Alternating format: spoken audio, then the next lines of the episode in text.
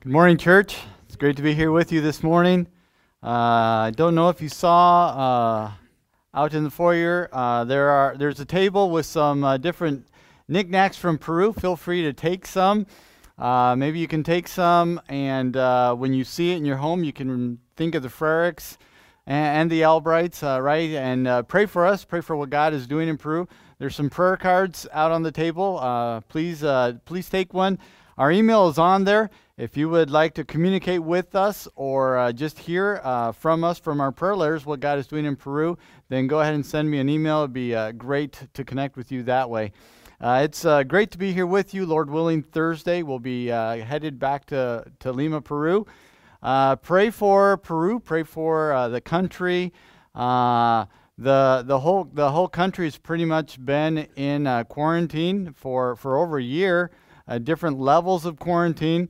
Our church has not met uh, in person for over a year. Uh, everything has been online. Uh, it's hard to believe that the church is growing. Uh, the giving is, is, has gone up. It, it's amazing God's faithfulness, God's, God's miraculous power. But the church is growing. The church is doing well. Uh, but definitely craving that, that time of fellowship, that time of, of coming together. So, so pray for Peru. Pray for us as we go back and uh, settle back into uh, a weirdness of what going what is going on in Peru.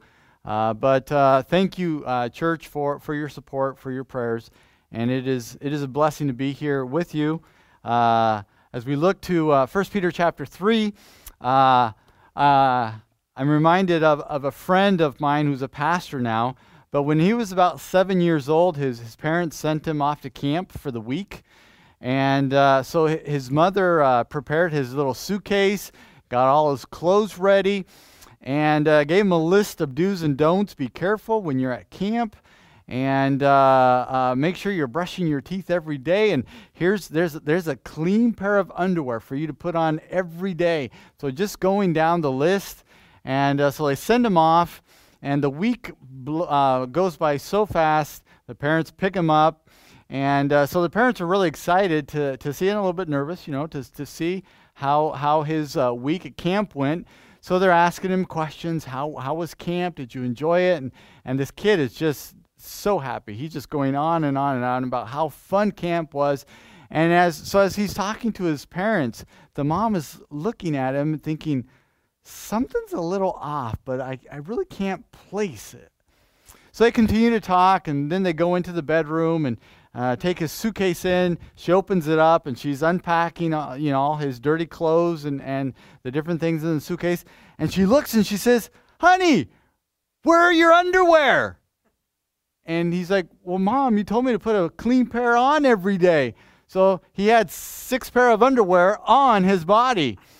He, uh, she had tried to prepare him, and he had a sincere heart of wanting to understand and obey, but there was a, a, breakup, right, in, in the communication there. Today, as we uh, look at 1 Peter, 30 years have gone by in church history from the time that uh, in Acts chapter 2 the church is born and uh, Peter gets up and in the power of the Holy Spirit preaches and back in, in those days, when the church was first uh, uh, starting, there was persecution, there was suffering amongst believers, but it was really isolated groups, mostly led by the religious leaders.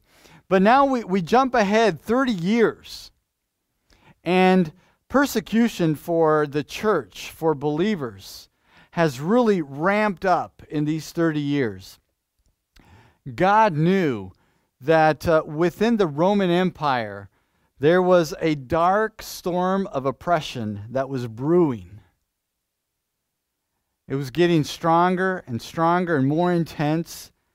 And this was going to lead to persecution for Christians, not to be just some isolated pockets of groups, but it was going to become official policy within the Roman Empire. So with God knowing what is coming, in his amazing grace for the church, he leads Peter to write 1 Peter.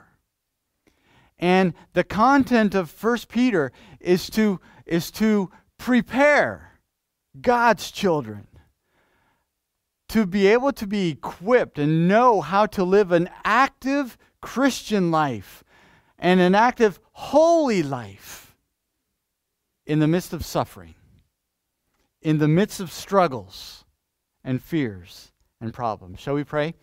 God, thank you for the book of 1 Peter.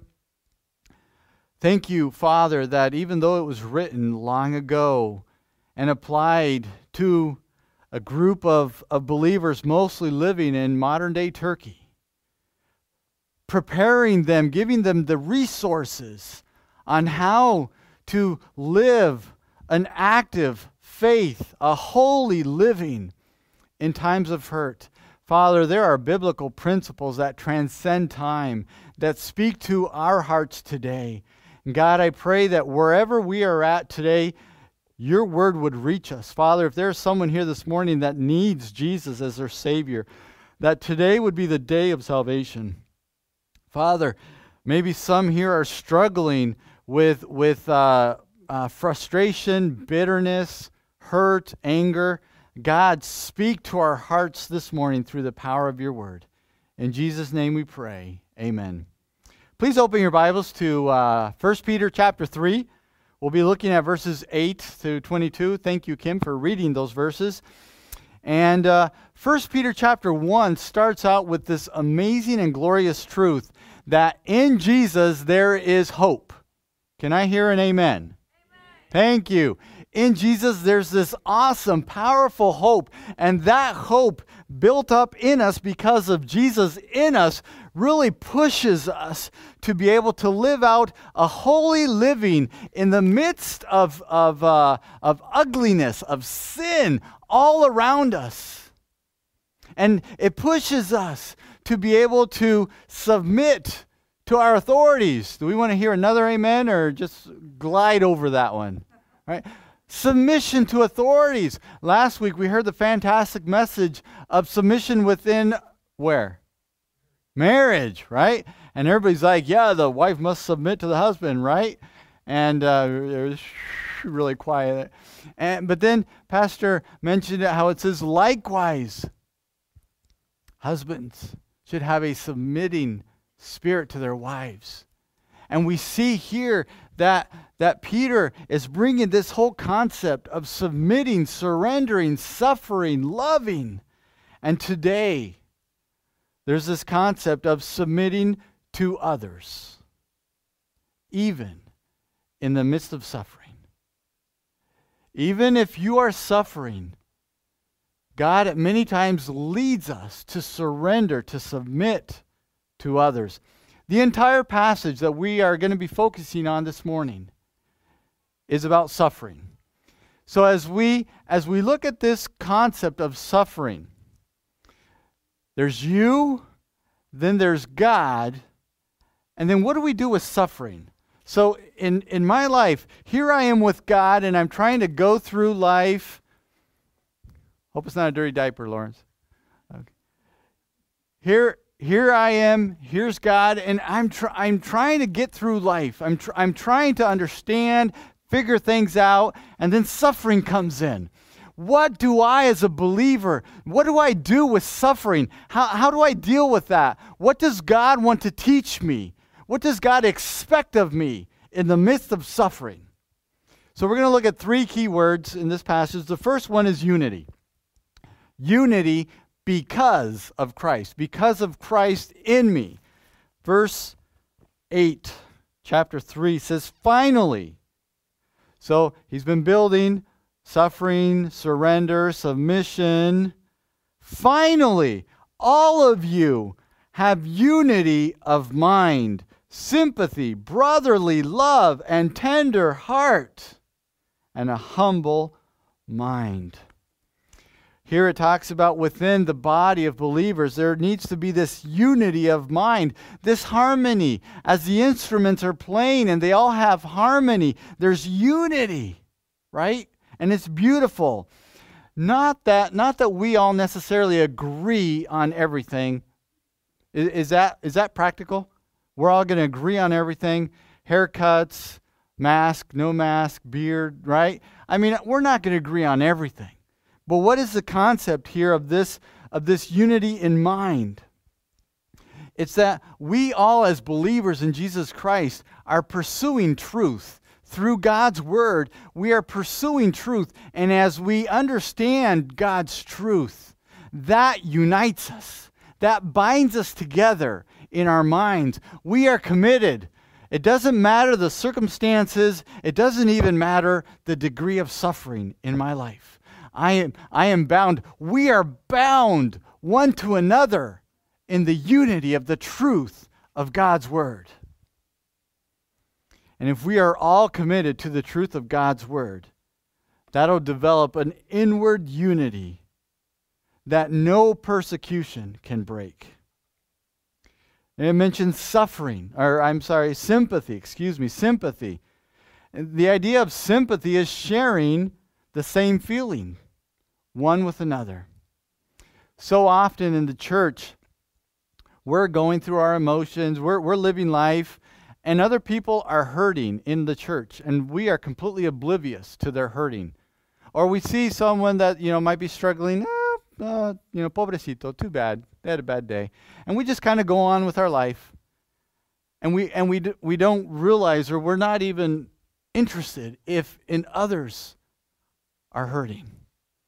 Uh, I grew up in Lima, Peru, and uh, as, as, kids in Peru, when you were playing playing a game, playing soccer, it was mostly soccer, and someone got hurt, the natural reaction was to laugh. And uh, so, so all of a sudden, I'm in junior high in Spokane, Washington, at a Christian school, playing soccer and PE, and some kid gets hurt. What do I do? I laugh. And so I'm laughing, and all of a sudden I look around, and all, all the other kids are like taking taking the knee, you know, going down. And I'm like, what, what? Yeah, I'm just laughing. I'm having fun. And all of a sudden, everybody starts looking at me. You're know, like, what is that crazy kid from Peru doing? Why is he laughing? And that's when I was like, oh, okay, in this country, it's not okay to laugh. You don't laugh. You know, you are to sympathize with others. Someone is hurting, I should be sympathizing with them. And that truth comes into the church also. And within the church, that brings unity. And if there's unity within the church, we will be sympathizing, we will be sharing same feelings brotherly love, tender heart, humble mind. Because of Christ, because of what Christ has done for us, there can be uh, inner unity even in the moments of persecution, even in the moments of despair, of hurting, of suffering. There can be and there should be unity. When is it tough for you in your family, with your husband, with your wife, with a church member, with a friend. Is there ever a moment that it's difficult for you to, to, to reach true, pure, heartfelt unity? Or are we all like perfect saints here? No, no problems here at all. That, this is for the other engaged network church, right? Not, not for us. Do, do you guys, are there times in your lives where you struggle? to, to, to find that, that unity, that peace with, with your spouse, with a fellow believer? Obviously, we do, right? Because it's in the Word for us. It's important. And what God is desiring, what God is saying is that suffering, if we are focused on Christ and on the truth, that suffering will push us to be united as a body, in our minds, and also in our mouths, with our mouths. Verses 9, 9 and following, it says, Do not repay evil for evil, or reviling for reviling, but on the contrary, okay, so here this concept of with your mouth, with your words, what happens? Okay, can I have uh, two volunteers to come down quickly? I have a couple flags. All you need to do is wave them for a little bit. We'll, we'll change things up this morning. Two people might come volunteer. We can't finish until we move forward, so Two people. You guys ready for lunch? Okay, there's a flag right over there and a flag right over here. It uh, it won't hurt you, I promise. Okay, we have one brave guy. Thank you. Oh, thank you very much. You guys are, are too kind. Okay, so so all you need to do is uh, you're going to be doing it for a few minutes. There you go. Just wave it, and the idea is to see how far up you guys can read read the sign. One flag is a lot bigger. The words are bigger. One flag is a little bit smaller and the words are smaller, so it's going to be a little bit more difficult. Okay, so you guys just just have at it, have fun, and uh, and uh, we'll we'll see who wins. Okay, all right, okay. So so what he's saying is, don't revile evil for evil. Don't repay evil for evil, and and the the context is clear that there are wicked, evil people out there with intentions to be mean, to to curse to abuse, to insult you. And when you feel like you are under attack, when you feel like the world is trying to hurt you, it might, it might even be at a moment a spouse is trying to harm you, trying to verbally abuse you, to be mean to you, to be unkind to you. What are you to do? This verse says, Stop. Don't you be mean back. Don't you revile them. Don't do that. What must you do? What does verse 9 say? It says, Do not repay evil for evil or re- reviling for reviling, which is what our flesh likes to do. Amen? Yeah, no, yeah. It's what our flesh likes to do, right? Admit it. Can't lie, you're in church. Right? Okay. Do not repay evil for evil or reviling for reviling. But on the contrary, bless. Say what? We are to bless. How are you guys' arms? Your arms okay? Mm-hmm. Yeah. Okay. All right. You feel like a dork over there? You're doing. You're doing fantastic. No, come on. You got to go like this, man. You got, there you go. Okay. There we go. Okay. All right. Maybe a little bit overkill, but that's good. That's good. Keep it up. Okay. All right. This concept of bless is to we are to speak well of others while they are hurting us. Is that possible? Is it possible to speak good of someone while they are harming us, while they are hurting us, attacking us? Th- think about it if, if your little kid, your little, little daughter, were to go to school and comes back and she's crying her eyeballs out. You're like, What's wrong, Susie? she tells you how, how her friends or the girls were mean to her, making fun of her. What's, what's your reaction? What's your immediate reaction going to be? Is it going to be, oh, sweetie, let's pray for them? Is that, is that what it's going to be? Is that what your flesh is going to desire? Or are you going to be thinking, say what? You got to be kidding. There's rules about this. They have no idea who they're, who they're dealing with. And immediately, that's fantastic. That's really good. Okay. How's your arm doing? Is doing okay? Okay, very good. Okay. All right. And when we are under attack, our flesh wants to respond with anger, with being even more aggressive, to be revengeful. You're not going to want to bless others. How can we bless others while being under attack? Any ideas? What should what what's a way that you can God, God is saying, don't repay evil with evil, but bless them. How, what, what is a way that you, as a follower of Jesus Christ, can bless someone else while they are making you uncomfortable or they are hurting you or offending you? What, what's, what's a way? Any ideas? Pray. Very good. Absolutely. One of the neatest, you know, when when uh, as I pastor people, and they have issues with other people, they're they're they're they're annoyed at, they're angry at, they're mad at. One of the first things I tell them is is pray for that person, because as you pray for someone, guys doing okay? Okay, good, thanks. As as you pray for someone, then it changes. God starts changing my heart and I can't continue to be angry for someone as I'm praying for them. We can pray for someone. So, so does that mean if someone's like being cruel to you, you just get down on your hands and knees, put your hands up in the air, start praying? No, no, not necessarily that, right? But praying in your heart for that person, even in the moment of frustration, of fear, of anger. Allow the Holy Spirit to push in you to pray for that person. Something else is to forgive that person. Maybe they are completely in the wrong. They have judged you, they have misunderstood you. Forgive that person. Allow unconditional love from you for that person. When was the last time that you saw someone bless their attackers?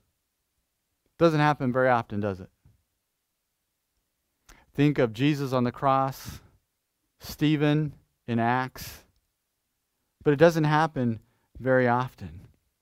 Verse 9 continues it says, that you may obtain a blessing. And what, what's the idea here that you may obtain a blessing? You are being attacked. It's unfair. It's cruel. It's hurting you and you are to bless them, you are to pray for them, encourage them. And if I am faithful to God in my suffering, in my moment of anger, in my moment of attack, if I am blessing that person, forgiving them, loving them, you may obtain a blessing. God is going to intervene in your behalf. God is going to bless you. God is going to strengthen you. And the verses 10, 11, and 12 come from Psalm 34 uh, to, to back up this concept. In the middle of a verbal attack, in the middle of suffering, you can have what was a key word that, that Pastor mentioned last week in his message? You guys remember? It starts with a W. Winsome. Very good. You want to have a winsome life for God? Do you want to have a, a pleasant, joyful life for God, with God, in God? In the midst of verbal attacks. How can I have a winsome life? It's okay to defend yourself, but always with truth, with kindness, loving others, and remembering. This, this is a key verse for this concept of uh, 1 Peter 3. Genesis 50 20. It's when Joseph in the Old Testament is talking to his brothers. Joseph was abused. He had an unfair life. I'm almost done. You doing okay? Okay. Okay, sweet. All right. Okay. So, so um, uh, Joseph has had so many unfair things done in his life, but he was faithful to God through it all. And in Genesis 50 20, when he is finally reunited with his brothers that betrayed him, sold him. He says, As for you, you meant it for evil, but God meant it for good. What? The suffering that Joseph underwent, that many people should be kept alive. And God can use suffering. God desires to use suffering to unite the church and for us to have a godly testimony to those outside the church verse 11, it goes on and it says, In so doing, you will pursue peace. And this is a, an active force, not just, well, hopefully if I can get peace, but it's actively pursuing peace, desiring it. And in verse 12, it talks about God is watching over his children. And that's a blessing. In the midst of your suffering, you as we just sang, uh, we don't have all the answers. We don't know what God is doing, but we believe that God is at work. God is doing something. So I am suffering. People are attacking me. I have doubts. I have insecurities. But I am to do good. I am to bless others. And as I do this, then God is looking out on me. God sees me. God will not allow me to be tested more than I can endure. What verse is that? 1 Corinthians 10, very good, 10 13. God won't allow you to be tested above what you are able to endure. Hang in there. God is using, God is allowing the, the suffering in your life for His glory. And when God looks on your life, he zones in on your life Monday, Tuesday, Wednesday, Thursday. What does God see in your life? And now we come to the flags. How about if we give them a round of applause? Thanks, guys. Okay, so what does this one say? How far back could you guys read it? Okay, all the way back. Excellent. Good job. And what does this flag say? How far back could you guys read it? Yeah, okay. All right, sweet. All right, thank you. Very good. Appreciate it. Okay, so so the idea is, you know, one flag is bigger, bigger print than the other, and they had to wave it so that you guys could read what was on the flag. Now, obviously, unity in today's culture means a lot of things. We're not talking about political unity. Uh, we're not talking about social justice or any of those things. We're talking about the truth of God's Word and the church of Jesus Christ being united in the truth of God's Word. And so, as God looks on His children and He sees your life today, tomorrow, in a week, in a month, what does God see? Does he see that you have this tiny little little attempt to show others unity? Or does he see in your life that you are making a huge effort? You're making a big effort. You want everybody to know that you believe in the truth of God's word, and that is producing unity through your life to those around you. What does God see in your life? Is it a loud shout of unity because of the truth of God's word? Or when suffering comes, you get down, you get discouraged, you, you, get, you, get, you get angry, and you just kind of fizzle out. No one knows where you went, what's going on. God allows suffering to strengthen and build up his church. One is obvious and big pursuing unity with believers, pursuing peace with all. And another one is not so obvious, it's small. What does God see in our life? So, number one is unity because of Christ. The second one is honor. Honor Christ with your life. Verse 13, we'll, we'll pick up here. It says, Now who is there to harm you if you are zealous for what is good. But even if you should suffer for righteousness' sake, you will be blessed. Have no fear of them, nor be troubled, but in your hearts honor Christ, the Lord, as holy, always being prepared to make a defense to anyone who asks you for a reason for the hope that is in you. So, first of all, we are to be what? United because of Christ, because of what Christ has done. Unity in the body. And now honor the Father. So, in suffering, there should be unity and now honor. Honor God. There's two different ways we see here. In these verses we just read, three times it talks about doing good. And the context is suffering. Now, when you're suffering, What's your natural tendency? It's to focus on yourself, right? My my hurt, my sadness. Psalm 37 is is a, a chapter that really gives key insight into how to overcome depression. And it says, trust in God and do good. And the idea is when you are under attack, you're discouraged, you're overwhelmed, do good. Do good. Verse 13 talked about being zealous for what is good.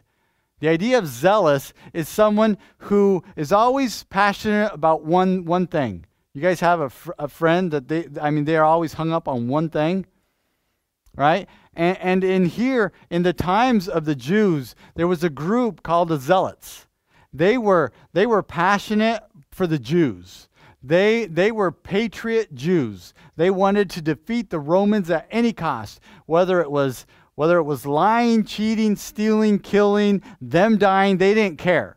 Whatever it took to defeat the Romans. So what is what is uh, Peter saying here for believers. You want to honor God with your life?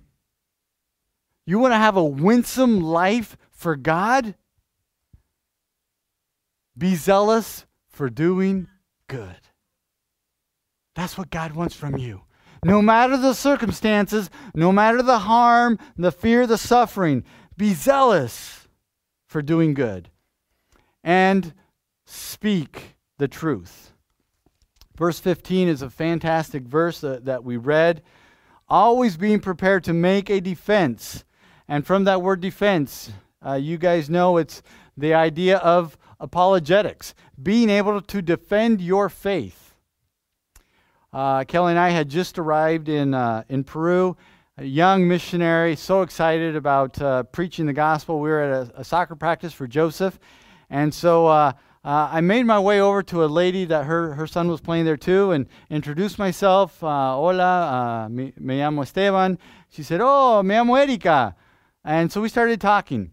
And, and then all of a sudden, out of the blue, she said, Well, well I believe in reincarnation. Hmm.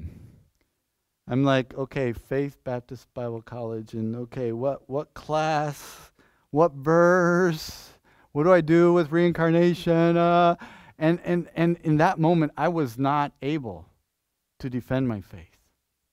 It's like, nice to meet you. See ya. Goodbye. You know. What, what verse would you guys use someone that, that believes in reincarnation? Maybe in Hebrews? Huh? Janessa, what verse would you use? What does it say?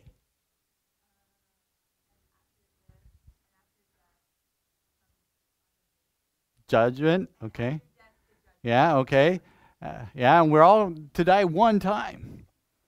But there was an opportunity in my life when I had to defend my faith, and I utterly failed.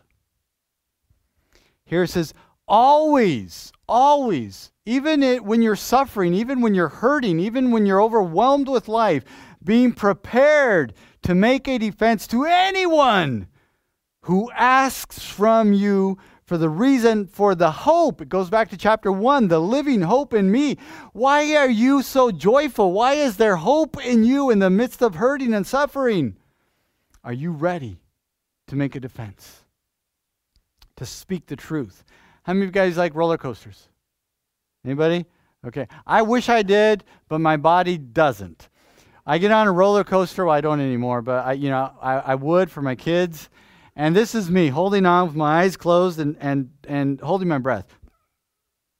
And kind of peeking to see if we're done. And I, I just don't enjoy it. And so often, how many times as believers is that our same response in suffering? It's kind of, God, why is this happening to me?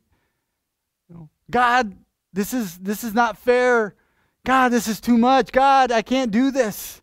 And we just want to hold on tight through the hurting, through the suffering. And God is saying, No, no, no, no, no, no, no, no. Don't just hold on. Yeah, are you you suffering? Okay, okay, yes, you're suffering. But others are hurting and suffering too. And if they are not believers in Christ, then they don't have the living hope that you have in you. They're suffering, they're hurting much more than you are. Do you want to have a winsome life for me before God? Defend your faith, stand for your hope, share your hope, do good, and speak the truth. We aren't suffering much today, right? Compared to others in the world. And I mean, just think of our church family in Lima, Peru. Some of them have literally physically not left their house in a year. That's, that's crazy. We, we don't suffer like so many others do. But we are busy. We are tired. Years ago, uh, a couple of the neighborhood kids uh, that Joseph played soccer with wanted to have a Bible study. And so Kelly's like, hey, yeah, we won't give it. The only time in the whole week they could figure out when to have a Bible study was Sunday afternoon. I'm like, what? Sunday morning church, Sunday evening church, Sunday afternoon, lunch, descanso, you know, break, rest. That's the only time? You got to be kidding me. And so, so Kelly and Joseph would have this Bible study with, with Marco and Oscar. For weeks, I'd be up upstairs in my bed, you know, trying to sleep. The Holy Spirit would not allow me to sleep. And uh, I'm like, but God, I'm tired. I'm busy. Come on. I need to rest because I have to go back to church. And yeah, I'd roll over and roll over. And I don't know, weeks went by, and finally I was, okay, Lord. So, you know, I went down to be a part of the study. By God's grace, they got saved, growing in Christ, very involved in church. But it was a moment that I was tired. It was in my mind, it was me time. God was saying, Child of mine, yeah, you're suffering, but they're suffering without Christ. You need to help them. It's not always easy in life. But do you want to honor God? Do you want to honor God with your life? And then, three, to, to close, we go on. So, what was the first one? Unity. Unity. Very good. Unity. Second one? Honor. Okay. And the third one is suffering. Suffering for Christ. Now, before we begin, uh, let's understand what we're talking about here suffering for Christ. Years ago, Kelly and I went to this convent in southern Peru, and in one room, there was a literal bed of nails. They, they, I remember them being at least three or four inches tall. And the person, to try and uh, get closer to God, would lay liter- literally on the bed of nails. So they thought that through their suffering, that would draw them closer to God. And that's not what the Bible teaches, and that's not what, what Peter is saying here. Peter's not saying suffer to get closer to Jesus. Don't seek suffering. What Peter is saying is seek Jesus. And while you seek Jesus, if that brings suffering into your life, then embrace the suffering. So, first of all, we see the example of Jesus in suffering. Verse 18 says, For Christ also suffered once for sins, the righteous for the unrighteous, that he might bring us to God. Christ suffered once for sins. In the Jewish culture, the Jews had to continuously, routinely be offering sacrifices that would temporarily uh, allow them to be right with God. But the Bible taught that those sacrifices pointed to one final sacrifice, which would be the Messiah, Jesus Christ, the Son of God.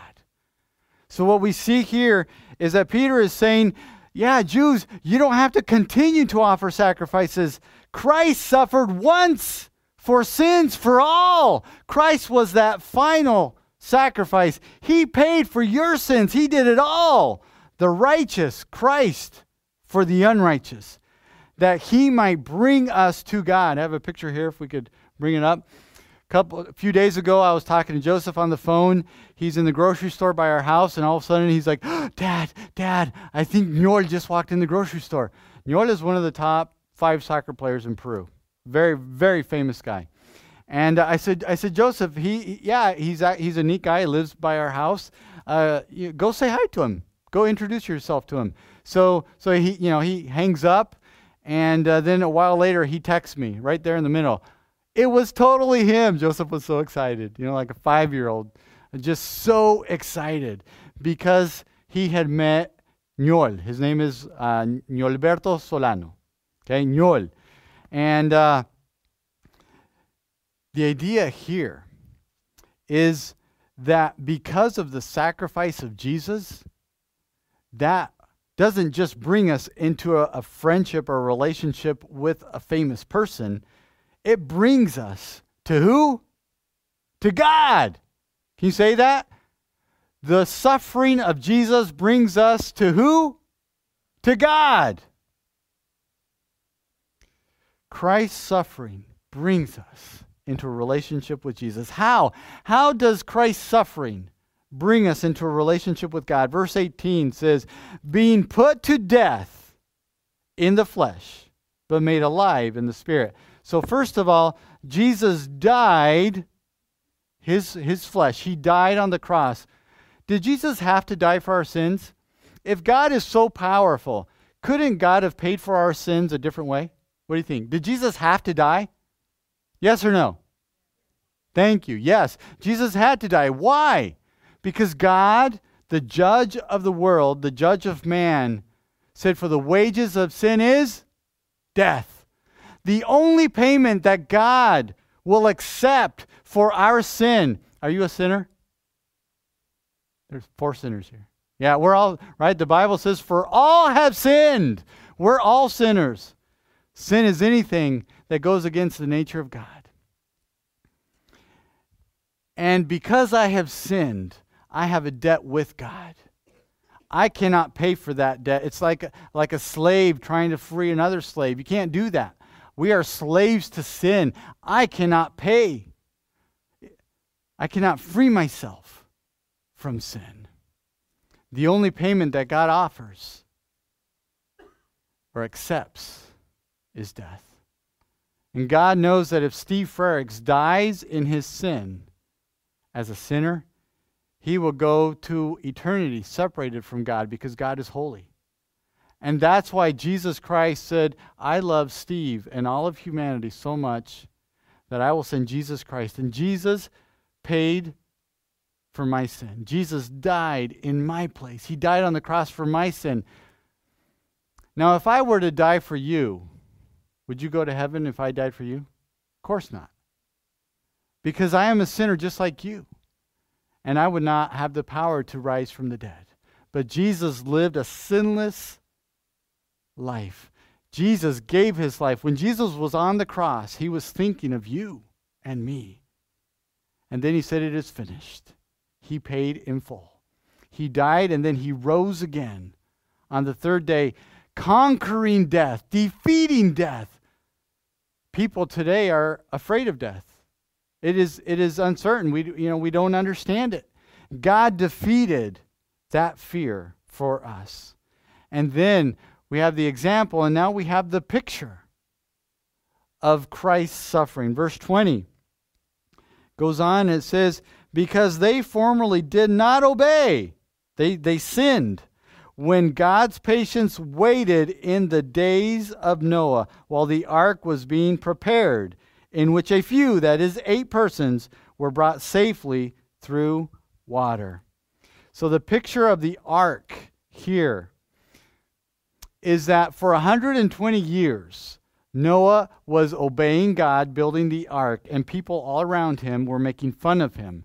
They were persecuting him, and Noah was suffering at the, at the, at the abuse and the persecution that people gave to him. But for 120 years, God was patient, and God allowed through Noah the word of truth to go to them.